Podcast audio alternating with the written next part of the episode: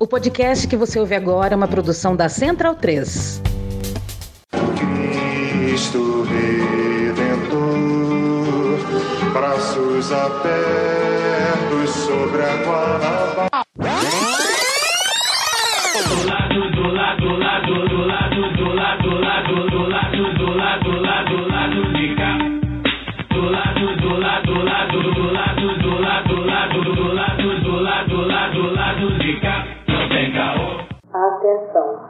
Está no ar a Rádio Libertadora. Atenção, está no ar a Rádio Libertadora.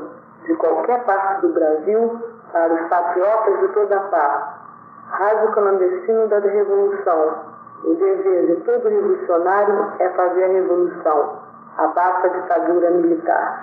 Atenção, as gravações em fita das transmissões da Rádio Libertadora devem ser ligadas aos sistemas de alto-falantes dos bairros e subúrbios e irradiadas para o povo, mesmo que para isso tenhamos de empregar a mão armada. ao povo brasileiro. Partidários da guerra revolucionária, nela estamos empenhados com todas as nossas forças no Brasil. A polícia nos acusa de terroristas e assaltantes, mas não somos outra coisa senão revolucionários que lutam a mão armada contra a atual ditadura militar brasileira e o imperialismo norte-americano. Nossos objetivos são os seguintes: derrubar a ditadura militar, anular todos os seus atos desde 1964, formar um governo revolucionário do povo, expulsar do país os norte-americanos, expropriar firmas, bens e propriedade deles e dos que com eles colaboram, expropriar os latifundiários, acabar com o latifúndio, transformar e melhorar as condições de vida dos operários, dos camponeses e das classes médias, extinguindo ao mesmo tempo e definitivamente a política de aumento dos impostos, dos preços e aluguéis. Acabar com a censura, instituir a liberdade de imprensa, de crítica e de organização, retirar o Brasil da condição de satélite da política externa dos Estados Unidos e colocá-lo no plano mundial como uma nação independente, reatando ao mesmo tempo relações diplomáticas com Cuba e todos os demais países socialistas. Bom momento, ouvintes da Central 3. Hoje é quarta-feira, dia 27 de outubro de 2021.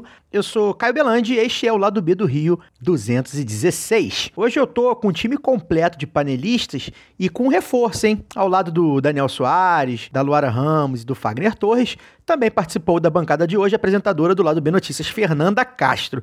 A gente bateu um papo com ninguém mais, ninguém menos que o ator e diretor Wagner Moura, artista brasileiro premiado, reconhecido no mundo inteiro, que está lançando aí Marighella, o filme, seu primeiro trabalho como diretor. A gente falou, claro, sobre os desafios de lançar um filme em um momento como o atual, né? Um filme que retrata a figura de Marighella, né? É, qual a importância de, de retratar a figura de Marighella nas artes, Usamos a Bahia aí como chave que une o histórico guerrilheiro ao próprio Wagner Moura, entre outras coisas. É, antes da gente ir para a entrevista, queria agradecer aos nossos ouvintes, porque quando a gente possibilitou essa, essa entrevista com, com o Wagner Moura, um cara tão grande, né, na arte, mundialmente famoso, é, isso acontece graças aos ouvintes que dão suporte, né, há cinco anos e meio aí nesse processo de mídia independente, alternativa, contra-hegemônica, não é fácil, e a gente conseguiu um espacinho, e não é um papo piegas, é literalmente graças aos ouvintes, porque um dos assessores do filme é um ouvinte nosso e conseguiu encaixar essa entrevista maravilhosa, ficou muito boa, antes de vocês ouvirem,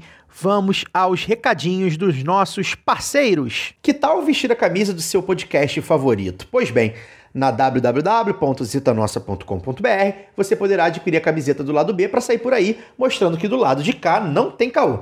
Claro, de máscara, sem aglomerar por enquanto, a pandemia tá aí ainda. A camisa leva a estampa da famosa frase da vinheta de abertura do lado B do Rio. Além de andar bonitão ou bonitona e militudo ou milituda, comprando a camiseta você também ajuda no orçamento do lado B. A parceria com a Zeta Nossa também dá mamatinha para os ouvintes em 15% de desconto nas compras no site usando o cupom lado B15. Então siga arroba Zeta Nossa no Twitter e no Instagram, veja a estampa lindona da camisa do lado B e outras estampas maravilhosas e compre a sua brusinha em www.zetanossa.com.br. O Lado B do Rio é um veículo independente financiado unicamente pelos ouvintes. Se você quer e pode nos ajudar, seja um apoiador ou apoiadora do Lado B pela Aurelo. A partir de R$ reais você já colabora com a produção de conteúdo de quebra poderá ouvir os conteúdos exclusivos. Um deles é o Documento Lado B, podcast mensal que passa a ser uma recompensa aos apoiadores e apoiadoras do Lado B pela Aurelo. O de setembro é sobre o golpe no Chile que matou Salvador Allende, ficou bem legal, viu? Daqui a pouco vem aí o de outubro. Todas as demais recompensas do Padrinho do PicPay seguem valendo. O aplicativo da Aurélia é gratuito e você poderá apoiar o lado B e outros podcasts que quiser, mas somente via cartão de crédito por enquanto, tá bom? Além do aplicativo para celular, você também pode escutar e apoiar pelo navegador digitando escute.orelo.audio barra lado B do Rio. A Aurelo é a primeira e única plataforma que remunera os produtores a cada play. Mas não se esqueça, você continua livre para ouvir os programas onde quiser.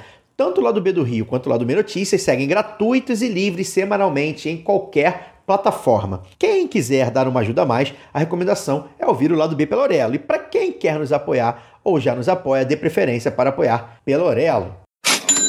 Lembramos que o sorteio dos brindes para apoiadores e apoiadores do lado B é um oferecimento da Camisa Crítica, serigrafia do Rio de Janeiro para o Brasil. Tem camisetas, bolsas, pôsteres, bandeiras e adesivos com estampas lindonas e de luta. Acesse www.camisacritica.com, utilize o cupom lado B e ganhe 10% de desconto nas compras. Siga também arroba Camisa Crítica no Twitter e no Instagram. Camisa Crítica, criada para uma esquerda que não tem medo de dizer seu nome. Por fim, o ouvinte do lado B tem mamatinha na veste esquerda também. Digitando o código lado B na hora da compra, você tem 10% de desconto na veste esquerda. Estampa da Lélia Gonzalez, Mercedes Sosa, Paulo Freire, Che Guevara, Marielle, Malcolm X e muitas outras. Acesse vesteesquerda.com.br e utilize seu código lado B. Wagner Moura, é um prazer imenso tê-lo aqui em nosso programa. Eu confesso até que eu dormi mal, de nervoso, assim, pensando que ia te entrevistar, porque é realmente uma realização profissional gigantesca poder bater um papo contigo aqui, né, nesse veículo independente, cara, alternativo, contra-hegemônico. A gente aqui não tem a linha editorial, setor comercial, um editor me pautando aqui, nós que criamos isso aqui. Então, dito isso, a gente vai ao que interessa. Marighella, o filme, estreia no próximo dia 4 de novembro em todo o Brasil, estava pronto há algum tempo e a previsão era para 2019, né? O filme não estreou em 2019, em 2020 veio a Covid-19 e só agora, no fim de 2021, com a flexibilização, o arrefecimento da pandemia, ele está sendo lançado nacionalmente. Eu queria que você explicasse, Wagner, para a gente como é que você percebe o simbolismo de um filme sobre uma figura tão importante, tão combativa como Marighella, sendo divulgado neste 2021 agora, em pleno regime genocida, negacionista do Jair Bolsonaro, né, que contribuiu diretamente para a morte de mais 600 mil brasileiros. Então, além desse simbolismo, queria que você falasse também se você acha que essa estreia nacional tardia, foi rodada em 2018, é, e só agora sendo é, é, lançado, faz alguma diferença, positiva ou negativa, para o impacto de quem vai assistir o filme. Cara, Marighella é um filme sobre, eu digo isso sempre, assim, ele, ele e eu, e eu ontem, antes de ontem, nas estreias de Salvador e Fortaleza, pô, a gente estreou no Teatro Castro Alves, lá, para uma plateia de amigos e de pessoas que sempre quiseram que o filme acontecesse e repleta de, de movimentos sociais, sabe? A Colisão Negra por Direitos, MST, MTST, Levante da Juventude. Tinha tanta gente lá é, e, e, eu sempre quis que Marighella, que o filme dissesse alguma coisa para essas pessoas, porque para mim Marighella isso desde sempre nunca foi um filme feito somente sobre os que os que lutaram contra a ditadura militar nos anos 60 e 70. Para mim, Marighella é tem e tem que ser um filme sobre que também seja sobre os que lutaram antes, sobre Palmares, sobre Canudo, sobre Alfaiate, sobre Malês, e, mas sobretudo que ele seja um filme sobre quem está resistindo agora nesse contexto sinistro do Brasil. Então, encontrar na, nas pré-estreias do, do, Marighella, as duas que tivemos até agora, tanta gente abraçando o filme e, e dizendo assim: a história desse filme é importante para nós, não só a história de Marighella, como a dificuldade que vocês tiveram para lançar esse filme, é, de alguma forma também é, é, nos faz é, querer que esse filme aconteça, sabe? Foi, foi um, um, um, Marighella, no fim das contas, cara, é um filme de amor. Eu fiz um filme sobre amor. E o que eu recebi muito né, nesses, que nós recebemos muito nessa, nessas pré-estreias que tivemos agora, foi amor, foi puro amor, sabe? E, e, amor, mas o amor revolucionário, né? amor de, de quem quer que as coisas mudem, que amor de quem quer é, isso, que quer que quer ver narrativas de, de, de, de populares sendo vistas como foram, né? A, a, a coisa das, dos, quando eu cito todas essas revoltas populares da história do Brasil, que sempre me fascinaram muito, é, eu sempre me, me, impressionou o fato de como a história é sempre contada do ponto de vista do poder, é, essas revoltas que vêm de baixo, de a galera que, que, que não se submete, não se submete, não se submeteu a, a um poder tirânico, opressor, injusto, a história dessas pessoas é contada justamente sob o ponto de vista do poder. Então, acho que a gente hoje, no, no mundo, já tem muito mais condições é, de contar as histórias como elas, como elas são e fazer com que, as, com, com que essas histórias reverberem é, em outros, né? Assim, o meu filme é um filme muito esperançoso. Vocês viram o filme? Ele, ele é um filme duro, ele é um filme pesado, mas ele é um filme que aponta para para um caminho de esperança. As imagens que eu coloco no final são de esperança é, é, e, de, e, de, passagem dessa semente para uma geração, para, da geração de Marighella, passando para a geração de, de, dos guerrilheiros, até terminar em Carlinhos, ali naquela praia. Né? Ou seja, a, a, esse, esse, essa, essa energia ela vai, ela vai, ela sempre seguiu e sempre seguirá. E se meu filme for um condutor, um pequeno condutor para que essa energia flua, eu vou ficar muito feliz.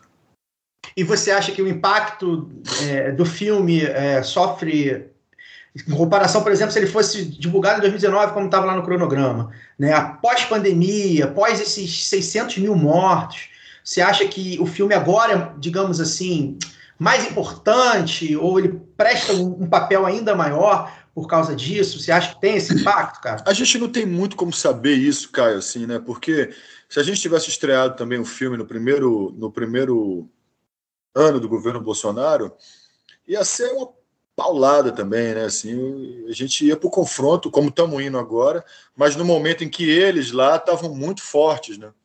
Agora eu sinto que se, se, se há uma, uma análise a se fazer sobre o momento, aqui eu sinto que parece que está muito mais claro para todo mundo, mesmo para uma parcela grande das pessoas que votaram em Bolsonaro, que esse governo é uma tragédia, né? Assim, é um, é, como você citou, 600 mil mortes, 19 milhões de pessoas passando fome no Brasil outra vez, é, enfim, talvez o que não é, o que não, o que não estivesse suficientemente claro naquela época, em 2018, talvez agora seja mais mais fácil de se, de, de, de se ver, né?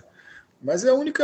Eu acho que o filme tem que estrear na hora que tem que estrear. E quando ele estrear, ele vai, ser, ele vai estrear para aquela plateia daquela época que vai estar assistindo e vai fazer o barulho que tiver que fazer para aquele contexto. Ótimo, Wagner. É... Bom, em primeiro lugar, quem está falando é o Fagner, né? É quase seu, seu xará. É... Em primeiro lugar, oh, Wagner, eu queria agradecer não só a sua disponibilidade de estar aqui conosco, mas também pela obra que você produziu, que eu tive a oportunidade de ver no cinema hoje, nessa, nessa quarta-feira em que a gente está gravando essa entrevista. Uma obra que, eh, sobretudo o final, eh, me tocou bastante. Eu acho que é uma obra muito necessária é, e o brasileiro precisa conhecer a sua própria história. E aí, dito isso, eu queria fazer uma pergunta para você. O Caetano Veloso ele tem uma frase na, na, na música Terra, que ele fala que a Bahia tem um jeito, né? E o Mário Magalhães, ele, quando foi ser entrevistado por nós aqui no lado B, ele, ele falou que a Bahia é outro papo. E eu queria que você, eu queria que você falasse o seguinte: a que você atribui o fato da Bahia ser tão diferente é, no reconhecimento dos seus heróis populares, dos seus heróis, aqueles heróis que a, a Mangueira cantou em 2019, né? aqueles que a história não conta. Né? A, eu tenho, né, a minha relação é sempre repleta de muitas pessoas baianas e todos eles sabem quem foi o Marighella, todos eles sabem quem é Maria Felipa de Oliveira, todos eles sabem quem é Luísa Maim. São heroínas, são heróis baianos e brasileiros que o resto do Brasil é, muitas vezes passa despercebido por uma série de fatores. Eu queria que você tentasse explicar, já que você é o diretor do filme Marighella, né, é, a que você atribui essa, essa memória, é, essa riqueza de memória que a Bahia tem, que o povo baiano tem, dos seus ídolos e dos seus mais do que seus ídolos, né, dos seus heróis, mesmo, que são pessoas que lutaram é, pela emancipação dos povos, pela emancipação da Bahia e são heróis brasileiros, para além de estarem dentro ali da, dos limites do Estado. Né. A que você atribui isso quando você faz o Marighella? É, você chegou já a pensar, né, já fazer essa, essa reflexão? O que, que você acha disso? É uma pergunta interessante, nunca tinha pensado na coisa da memória o que, eu, o que eu penso, o que eu vejo pensando aqui na sua pergunta, é que sempre que. Eu penso sempre na cultura afro em Salvador. Salvador é a cidade mais preta do mundo fora da África. É, isso não é uma coisa é, irrelevante. Todas as discussões, inclusive, a respeito da cor de pele de seu Jorge no, no meu filme, é, me fizeram pensar mais sobre isso, porque quando eu escolhi seu Jorge para fazer Marighella, eu não pensava tanto. Para mim, eu, só, eu, precisava só de um ator negro. Se fosse a cor de pele mais escura ou mais clara do que a do Mano Brown, não, não importava. Quando vieram esses ataques mais racistas com relação à, à, cor de pele de Jorge, eu comecei a pensar nisso e cheguei a uma conclusão muito boa, é, que eu vou dizer. Mas volta, indo mais para a coisa da sua pergunta e, e conectando com o que eu estou dizendo, é o seguinte: a Bahia ela é é, foi porto de chegada é, de escravizados sudaneses, escravizados é, é muçulmanos, é, que vieram para Salvador. É, a família de Marighella, os avós dele, eram sudaneses, eram malês, eram, eram malê de Imalê, né, em Urubá, que, que são muçulmanos. E essa foi a galera que mais botou para fuder lá em Salvador, lá na Bahia. Os, os, os, os, pretos muçulmanos são os que mais se revoltaram, porque eram uma galera que, primeiro, em suas regiões de origem, tinham, já tinham é, é, histórico de subordinação e tudo, e porque eram extremamente educados, a maioria deles era alfabetizado, tinha noção de matemática, de coisas que os próprios portugueses, ou, ou senhores de escravos que estavam aqui, não tinham, eram analfabetos que não tinham. Então, essa, esse contraste é, é, é, fez com que essa gente se rebelasse muito. E aí eu comecei a pensar no guarda-cor de pele de Marighella, é, pensando que a reafirmação da negritude de Marighella com a escolha de seu Jorge faz todo sentido para mim, porque Marighella era um homem negro, né, naturalmente, filho de uma, de uma mulher que foi, que foi que nasceu em 1888, no ano da abolição da escravidão, e que ele levou na sua luta é, essa, desconectar essa, essa ancestralidade revoltosa dos malês baianos para a luta de Marighella não faria nenhum sentido. Então, o meu, o meu filme ele reafirma essa negritude e reafirma essa ancestralidade africana e revoltosa que eu acho que, que a, a, a independência da Bahia é, é, é, comemorada numa data diferente, né, em 2 de julho. Assim, é, é, a Bahia teve esse, esse, as revoltas populares na Bahia, elas foram muito é, potentes. E eu acho que essa, que a potência dessas, dessas revoltas tem muito a ver com essa, com esse tráfico, com, com, com esse tráfico de escravos vindos dessas regiões é, da África. É, e, e, a, e, a, cultura assim e a cultura baiana Marighella era um homem muito próximo muito era um poeta uma pessoa que tinha uma relação muito profunda com a cultura baiana. E o, o, o, o mais bonito da cultura da Bahia da tradição de Dorival Caymmi de Jorge Amado é, é de Caetano é, mesmo de Caribé da, dos artistas plásticos da Bahia de retratar a Bahia de retratar essa Bahia preta é, popular é, isso é memória, né? Porque é, é, esse, esse tipo de, de, O meu filme que fala sobre um baiano, ou seja, a, a, cultura popular da Bahia, que sobretudo é uma cultura africana, ela é o que mais bonito há é, é, em Salvador. A, a nossa cultura da, na Bahia, a nossa cultura, o, o, que há de bonito na cultura da Bahia é essa, o, que, o culto dos orixás, é a cultura afro que vive em Salvador. E acho que a preservação dessa cultura, da natureza dessa cultura, talvez dê esse significado de memória que, a qual, ao qual você se refere. Está em todos esses artistas. Está na música de Dorival, está na, tá na, na obra de Jorge Amado, está na obra de Caetano, que você citou. É, e, é, e, mas e essa, e, essa, e essa cultura, ela não é uma cultura. Tem muita beleza, tem muita coisa linda, mas ela é também uma história de revolta.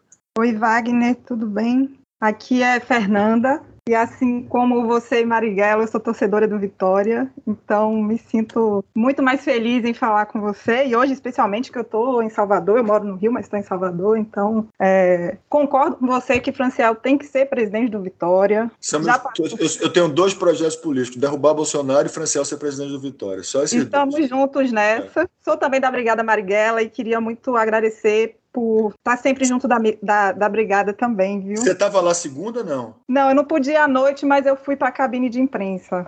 A brigada, é foi, a brigada foi em peso lá na estreia. Foi, foi. Eu fiquei. Massa, subiram no palco com a bandeira, foi demais. É incrível, assim, muito bom. Eu vou continuar falando da Bahia, talvez você já até respondeu muito da minha pergunta, mas eu queria tocar mais nesse assunto porque eu queria realmente falar da Bahia, porque me tocou muito especialmente, né, como você leva a Bahia para o filme que é a maneira que você leva a Bahia para o filme. Claro, você é baiano, Marighella também era baiano, mas a sensação que me passa é que é isso que você acabou de falar, assim, é a vontade é, de resgatar essa parte de Marighella, de, de levar muito disso de Marighella para o filme, e aí, com isso, você levanta muitos outros debates que perpassam a origem dele, né? Então, você grava cenas na Bahia, você é, na composição das falas, né? Na guia que ele está usando, no, no corpo, a gente vê isso no corpo do, de, de seu Jorge, então é, acho extremamente forte, assim. Então você botou o Nordeste ali, você botou a Bahia, você botou o povo preto, e que é uma conjunção assim de que muito odiada por quem governa esse país e pelos seus apoiadores. Então, como, de, como eu falei, você levanta debates muito caros para esse país, né? Inclusive o racismo está todo tempo ali naquele filme. Então, eu queria a, a, minha, a minha pergunta parece muito com a de, de Fagner, mas é a minha intenção falar da Bahia mesmo. Eu queria que você comentasse sobre esse esforço de, de, de trazer esse Marinela baiano, sabe? De botar isso na tela, das pessoas verem que existem debates muito profundos ali a partir disso. É verdade. É. E, e isso, e, e, e, houve debates que, assim, é, eu sempre quis. Não foi tanto um esforço, porque, porque ele era isso. Marighella levou a Bahia dentro dele até o fim. O que Marighella viveu na Baixa de Sapateiro, em Salvador, o que ele viu ali é, de justiça social, sabe, de, de violência, de tudo. Ele levou isso na militância dele, assim como levou essa ancestralidade malê que, que que, que eu disse, né? Mas para mim era muito importante que nesse país que tem por tradição é, no seu audiovisual embranquecer seus personagens históricos, é, que, eu, que, o meu, que no meu filme isso não ia acontecer. Então toda a oportunidade que eu tinha de reforçar a negritude de Marighella, eu fazia. É, é, porque, mesmo conscientemente, em oposição a essa síndrome de escravizaura que a gente tem é, no audiovisual. É, no entanto, de novo, a coisa do seu Jorge, e, e eu tinha escolhido o Mano Brown para fazer o, o, Marighella, que é um preto mais claro do que seu Jorge, que tem uma, uma, uma cor de pele muito parecida com a que Marighella tinha, mas eu, eu achei perfeito, assim, mas não tanto por isso, mas, por, mas pela representatividade simbólica de Brown, assim. Eu acho que Brown é um Marighella dos tempos modernos, assim, né? Sua relação com a poesia, com a arte, com, a, com o combate, com a militância, com a verdade, com a honestidade, é uma coisa muito, muito forte. No entanto, quando trocamos de ator e veio o Jorge, que tem uma pele mais escura, eu não, eu não me preocupava com isso. Eu, eu juro para você, não era uma questão para mim. Eu só sabia que eu tinha que ter um ator preto. Hoje, quando vieram os, os ataques, eu fiquei pensando, porra, eu acertei sem querer, porque quando eu escolhi um ator mais preto, eu fiz o percurso inverso do audiovisual brasileiro. Eu, em vez de embranquecer, eu empreteci. E eu acho que isso foi. reafirma uma posição, assim, sabe? Porque Marighella era preto e, e terminou reafirmando uma posição da qual eu, eu, talvez não tivesse tão consciente, assim, na época. Que boa ideia essa entrevista primaveril. Não, sacanagem. Boa noite, Wagner, aqui é a Luara, tudo jóia? É, então, você já encarou papéis que se tornaram icônicos justamente por serem controversos, né? Por motivos diferentes e para públicos de diferentes opiniões, personagens como Capitão Nascimento, Pablo Escobar e agora o Marighella, que você não encarna, mas dirige, produz e que já chegou sofrendo uma censura mesmo, né, por essa onda anticomunista que a gente vive no Brasil. Como é que você vê essa consequência aí, eu vou chamar assim, da, da indústria cultural, que tenta transformar tudo em propaganda e induz as pessoas, inclusive, a perderem algumas camadas sobre as representações e as escolhas artísticas desses projetos? Como é que você vê isso? Como é que isso impacta nas suas escolhas criativas? É, eu, eu, eu quando eu, fiz o Tropa de Elite, eu, eu eu estava muito presente no nos debates do Tropa, né? É, inclusive eu me posicionei com muita força, escrevi artigo para jornal e tal, e gostei de fazer parte daqui. Acho que, é, acho que uma obra cultural, assim, quanto mais ela levantar debates discordâncias, é, melhor. E a gente viveu uma época muito ali de combate com tropa, mas muito saudável, eu achava aquilo tudo. A diferença da, da época do tropa para essa época agora é que uma coisa é você ter debate com gente que não gosta do seu filme, que acha que seu filme é isso e aquilo. Outra coisa é, é, o governo federal tentar inviabilizar o seu filme. Aí a gente fica, aí a gente aí muda, porque deixa de o que a gente está vivendo hoje diz muito mais sobre o estado das coisas hoje no Brasil do que o filme que eu fiz, é, sabe? É, é que um filme seja que seja atacado pelo, pelo governo que o governo tente viabilizar um filme, que mobilize sua militância para dar nota baixa no filme, para atacar o filme, pra... diz muito sobre o que está acontecendo. E quando isso tá, enquanto isso acontece, é, a gente está no combate, entendeu? A gente não vai é, abaixar, ficar, ficar. A gente não tem medo dessa, dessa. O meu filme estreou agora, e porque a gente não conseguiu antes, depois veio a pandemia, mas estreou e a gente não facilita para eles. A gente, toda vez que, que eu falo do filme, eu falo e bato nesse governo fascista mesmo e oponho a, a, a, o caráter e a dignidade de um homem como Marighella com com esses, esses caras aí que estão no governo. Então, é, é isso. É, é, é os, os ataques, as violências seguem existindo e a gente segue firme. Mas essas estreias, como de, voltando, essas estreias que tivemos em Salvador e Fortaleza, elas reafirmaram para mim que nós, sem dúvida nenhuma, somos maioria. Sabe? Que a quantidade de gente que quer ver o filme acontecer, torce pelo filme, que, que acha que aquele filme significa alguma coisa para a luta dele agora, na vida dessa pessoa agora, desse grupo agora, é muito maior do que essa meia dúzia de, de fascista que vai para a rua pedir o fim da, do Supremo e a volta da ditadura. Você acha que é um medo até de uma de, do filme inspirar essa, essa reação revolucionária? Lógico, lógico. Eles têm medo. Marighella dá medo neles, sempre botou medo neles, né? Eles sempre tiveram medo de Marighella. Eles têm medo de Marighella com Marighella morto. Entendeu? Claro, porque é isso que o meu filme diz isso, né? Essa, Marighella morreu, mas o que mais você vê na rua pichado nos, no, nos muros é Marighella vive. Essas pessoas não morreram, sabe? Assim, é, é e, e, e, é curioso porque faz a gente pensar sobre o conceito de derrota, né? Palmares foi derrotada, a luta armada foi derrotada, mas o que seria do Brasil sem essas lutas? Porque é, a derrota é relativa, essa, essa, essa energia, esse, esse, essa semente, ela vai passando de geração em geração. Estamos aqui nós né, falando do legado de Marighella e do que, e do que ele deixou para a gente. Wagner, é, boa noite. É, eu fiz uma cronologia aqui a partir de notícias de internet. Você é, adquiriu os direitos do livro em agosto de 2013. O livro estava fresquinho, foi lançado no final de 2012 e começou a filmar no final de 2017. É, agosto de 2013 foi exatamente quando começou a sair do esgoto aí o, a, o nosso neofascismo tupiniquim e a opinião pública foi dando uma guinada conservadora, né? Tem a reeleição da, da Dilma em 2014 já bastante contestada, 2015 Eduardo Cunha na presidência da Câmara, 2016 o, o golpe do impeachment, e você está nesse período captando o, recursos para fazer o filme, produzindo o filme, né? Fazendo escolha de elenco. É, você acha que foi mais difícil? É, quatro anos é um prazo longo, mas não é tão incomum no cinema brasileiro, né? Independente. Você acha que foi foi mais difícil fazer essa captação para uma produção com um rótulo político de esquerda, né, por conta do personagem é, título e, da, e do, de você já ser uma figura em 2013 que já dava declarações políticas públicas à esquerda. É, você acha que foi mais difícil captar e produzir o filme nesse período histórico ou você não enfrentou, você acha que não enfrentou mais dificuldade do que outras produções que você trabalhou que não tinham essa conotação não, política? nós fomos, foi dificílimo, pela natureza do filme mesmo.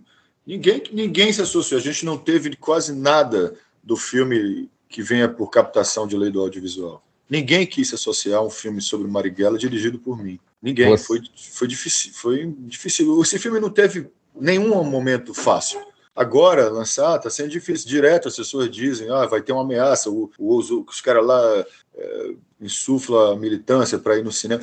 Nunca é fácil, assim, nunca foi fácil nada com, com Marighella. O que foi sim foi prazeroso, foi bom, foi, foi tesudo, foi potente, sabe? Nos uniu. Quanto mais eles ameaçavam, mais a gente estava unido, querendo contar aquela história. Quando o, filme estreou no Festival de Berlim, eram 25 pessoas em Berlim. Nunca vi isso em nenhum filme que eu fiz. Geralmente vão três, quatro, cinco no festival. Em Berlim éramos 25. Né? O caminho nunca foi fácil, mas é, é, também você chegou sempre a foi, muito, foi, sempre foi muito prazeroso no entanto. As negativas eram veladas ou você chegou você e o pessoal da produção chegou a ouvir olha a gente não quer associar nossa imagem não, a um não, a gente chegou a gente chegou a ouvir vai tomar no cu que eu não vou botar dinheiro nesse filme de coisas horríveis horríveis. Esse esse ator de merda não sei o que lá esse terrorista eu ouvi coisas horríveis. Era uma época já ali de 16 Sobretudo, acho que no pós-golpe de Dilma, em que eu me posicionei com muita veemência, quando, quando teve o golpe, eu escrevi um, um, um artigo para a Folha, em que eu dizia que Moro se comportava como. era um juiz que se comportava como promotor. E nessa época aí, é, os ataques foram muito violentos. Né? Então, esse período de captação para o Marighella foi, foi brutal. O filme só existe graças ao fundo setorial do audiovisual, que é um, um, um, fundo que não tem nada a ver com, apesar do que o pessoal fica falando, não tem nada a ver com lei de incentivo, é um fundo feito por uma contribuição gerada pela atividade cinematográfica, é um dinheiro gerado por nós mesmos, que vai para o audiovisual. Então o filme foi feito com o dinheiro do fundo setorial é, e, e com a Globo Filmes. Wagner, você citou aí o Festival de Berlim e vai mais ou menos ao encontro da minha pergunta, né? Você está morando fora do Brasil já há alguns anos, né? E acho que certamente houve bastante coisa sobre, principalmente os estrangeiros, acham do Brasil de Bolsonaro. É, tanto na, na, na divulgação do filme, quanto, enfim, na sua vida pessoal. Como é que você tem respondido e lidado com essa repercussão, que quase sempre é negativa, creio eu, do que acontece no Brasil aí no exterior, tanto nos Estados Unidos quanto na Europa. Como é que você tem, tem lidado com tem, tem respondido, né? Falar, ó, gente, não é todo mundo que é assim, não, pelo contrário, somos maioria. Como é que responde essa galera aí é, perante a comunidade internacional? É, quando o Bolsonaro foi eleito e quando ele começou a viajar o mundo, quando ele foi lá a Davos, e, e toda vez que ele fala, virava notícia, né? Porque é um ignorante, é um cara sem que não sabe falar e tal. Então, e acho que, claro, depois o, o pesado, a destruição da Amazônia, né? O, os 600 mil mortos, a, a, a, negócio que essas merdas que ele fala sobre o Covid, do dia falou que a vacina, né? Que a vacina tem relação com AIDS, é um negócio assim, sem. Então, mas a princípio havia muita piada, né? Era, as pessoas ridicularizavam muito ele. Hoje, a, as pessoas quando falam comigo, elas falam com pena, assim, é, é mais assim, é, é, mais é mais é mais assim, eles entenderam que não é mais engraçado, né? Que é trágico, né? É uma tragédia. E eu digo, o que eu digo é que no Brasil, como a fala lá do Marighella na, na no filme, no Brasil tem muita gente resistindo. Essa luta é justa. Não, Ele é minoria, eles são minoria, eles vão, eles não vão passar de 22. E talvez eles tentem uma aventura louca de golpe, de armar as pessoas, essa, a polícia, os, essas milícias dele, um negócio desse aí. Mas nas urnas eles vão perder.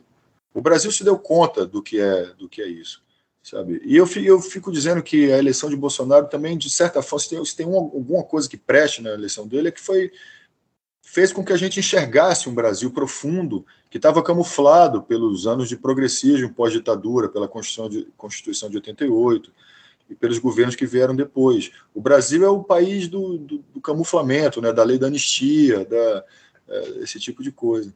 Enfrentar Bolsonaro, de, de né, olhar para Bolsonaro frente a frente, ver que Bolsonaro faz parte da história do Brasil, de uma história violenta, escravocrata, agressiva, é, racista, é, autoritária.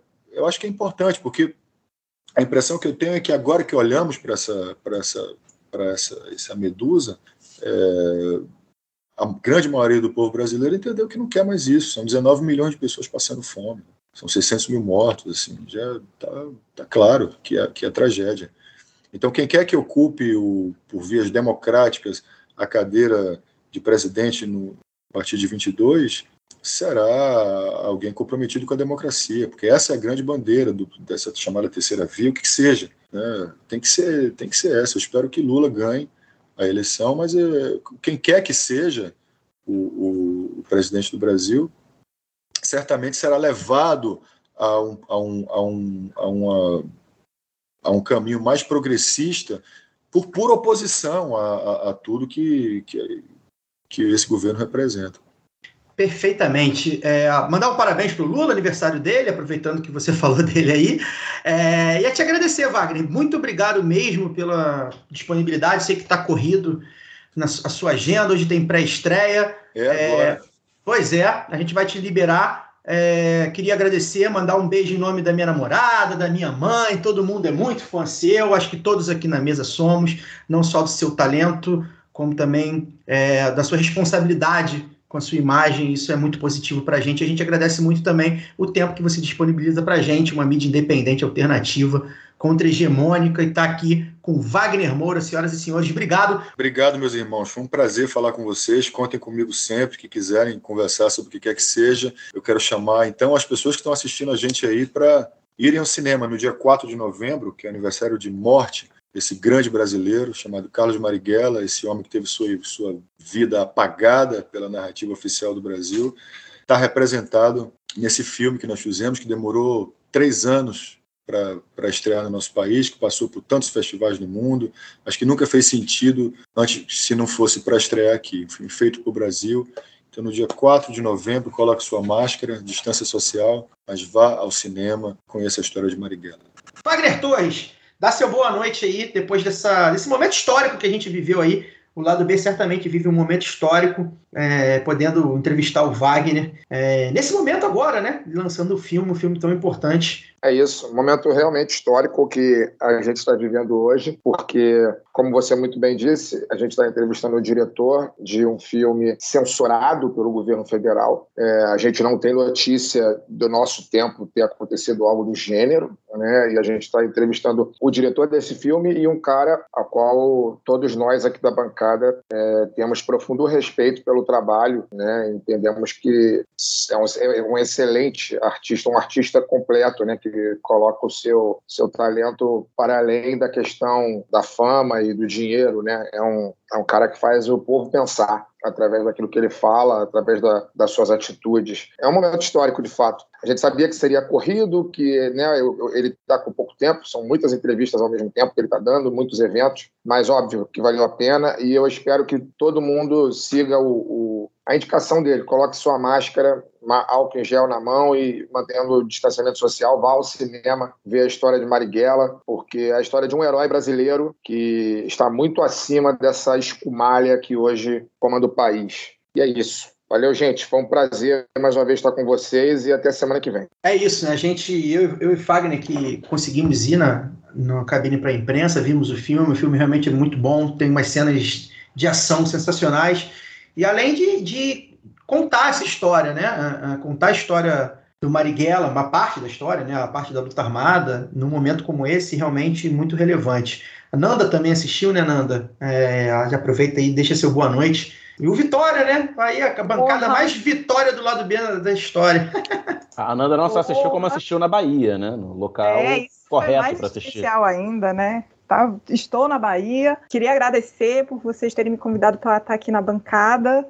entrevistando uma pessoa que se dispôs aí, através do cinema, da arte, a disputar a memória desse país, né? Num momento como esse. É muito emocionante, é muito também é forte no sentido de dar uma, um empurrão na gente, assim, de falar, olha, a gente tem que ir, ir para todas as frentes, produzir em todos os meios e, e lutar por esse país. Eu acho que o filme, sobretudo, diz isso, né? O, o, filme, sobretudo, diz isso. Quem for ver o filme, vá ver o filme, vai sentir isso, assim, de que o filme está dizendo a gente não vai desistir, a luta não acabou. E é, e é isso. Então, super agradecer e dizer que temos que fazer o mesmo que Wagner nos campos que estamos, né? Disputar esse país, disputar a memória desse país. E é isso. Muito obrigada e vamos, Vitória! Bora nessa. E é... Franciel, presidente do Vitória, por favor. É, aliás, um abraço para o Franciel, falei com ele. Franciel, é, um abraço. Eu cerquei o Wagner Moura de várias formas, né, para a gente conseguir essa, essa entrevista. Mandar um abraço para o Pedro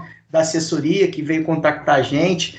É, cerquei o Wagner, o Franciel foi um deles, né? Eu falei, Franciel, fala do homem lá pra gente, tá? Um abraço pro Franciel. É, Luara, dá seu boa noite aí. Foi bom, né? Muito bom entrevistar o Wagner Moura, com a pauta livre, podendo falar o que quiser, sem ninguém. Ah, fala aí, pergunta, só pode perguntar aquilo, só pode. O cara tava aí. Foi curtinho, a gente sabe que ele tá na, na, na correria, mas a gente conseguiu fazer as, as perguntas que a gente já tinha separado. Deu tempo, deu bom. Que felicidade. Fala aí, Luarinha. Então, eu acho que às vezes a gente tem entrevistas é, curtas que falam bastante, né? E tem várias, vários ganchos ali do Wagner que foram isso, assim, foi uma entrevista muito boa. Acho que a gente tem é, que exaltar mesmo, assim, um cara com a coragem dele de fazer um filme como esse, neste momento histórico que nós estamos vivendo. E o lado B proporcionando um debate que é livre, né? Um debate que não é pautado pela mídia hegemônica. Então sai um pouco daquela coisa chapa branca de falar só, ah, e tal. Enfim, ele respondeu coisas que me interessavam bastante, principalmente quando eu perguntei ele das escolhas criativas com relação a esses personagens que são controversos. Então foi isso, assim. Estou muito, muito feliz com o resultado, muito feliz com mais essa oportunidade de estar aqui com vocês, de estar construindo aí o lado B é, para cima mesmo. Sou, sou muito clubista, então vou, vou ter que falar aqui que é maravilhoso também entrevistar o maior título de expressão nacional do Vitória, viu, Fernanda? A pessoa tá querendo caçar confusão, hein? Não vê, não. Não, mas isso eu tenho. Ah, vamos, vamos colocar que é, foi, foi assim, acho que é, é bacana ter esse espaço, assim, é, é onde vocês estão conseguindo aparecer com glórias aí por enquanto. Desejo que vocês voltem, porque eu quero ver um Bavi ainda em Salvador. No Barradão, lógico. É, Daniel, seu, seu boa noite aí, querido. É, foi bem. Vocês já, já resumiram bem aí como é que foi a, a entrevista. Eu acho que a gente conseguiu fazer perguntas é, fora do que o circuitão geralmente perguntaria, né? Porque a nossa abordagem. E, obter respostas também, né? Que é sobre um filme político, fazer uma abordagem que é política, né? Sobre um filme político à esquerda, uma abordagem política à esquerda. E isso é muito difícil de conseguir na, na mídia tradicional, mesmo nos cadernos de cultura aonde essa aonde a questão do filme possa pode aparecer. É, não consegui ver o, o, filme na cabine, como vocês é, conseguiram fazer hoje, mas pretendo, na partir da semana que vem, seguir o conselho do, do Wagner e tentar ver no cinema. É isso, gente. Eu, eu realmente fiquei, enfim, eufórico quando surgiu a possibilidade. Eu realmente, como eu falei na abertura do programa, eu dormi mal mesmo. É, para mim, né, eu sou jornalista, como a Nanda, como o Fagner, é, a gente talvez tivesse a oportunidade de entrevistar o Wagner Moura trabalhando num caderno de cultura de um grande jornal, né? Mas é outra coisa, é outra parada. O cara quis, o cara topou, o cara gostou, a assessoria fez a, o meio-campo. A gente espera que isso possa abrir portas para gente, né? A gente sabe que a, a mídia como a nossa, independente, e contra-hegemônica tem muita dificuldade em, em, ter aí 40 minutinhos né, de, de convidados. Né? A gente gosta de fazer programa de duas horas, mas a gente sabe que nem todo mundo vai conseguir atender a gente por duas horas, e tudo bem, né? É um luxo que a gente sabe que não vai, nem sempre consegue se dar. Mas 40 minutinhos, uma hora dá, né? Dá para ser e o Wagner hoje mostrou realmente um cara que a gente é fã pelo talento e também é, pela forma que se posiciona é, nesse, num momento como esse, agora pela humildade né, de estar aqui com a gente, de colaborar com a gente, de contribuir com a gente. Então a gente, se já era fã desse cara, agora a gente sai mais fã ainda, sem vergonha nenhuma de dizer, acredito que, que falo por mim, mas falo por todos, todos vocês aqui também da bancada, a gente sai ainda mais fã E espero que os ouvintes gostem, né? Porque, de fato, acho que ele falou coisas que nem sempre ele fala na mídia tradicional. A gente tentou abordar rapidamente, mas de maneira incisiva, pontos que nem sempre são falados, são levantados. Eu acho que os ouvintes vão gostar também. E semana que vem tem mais lá do B do Rio, tá bom, gente? Até lá!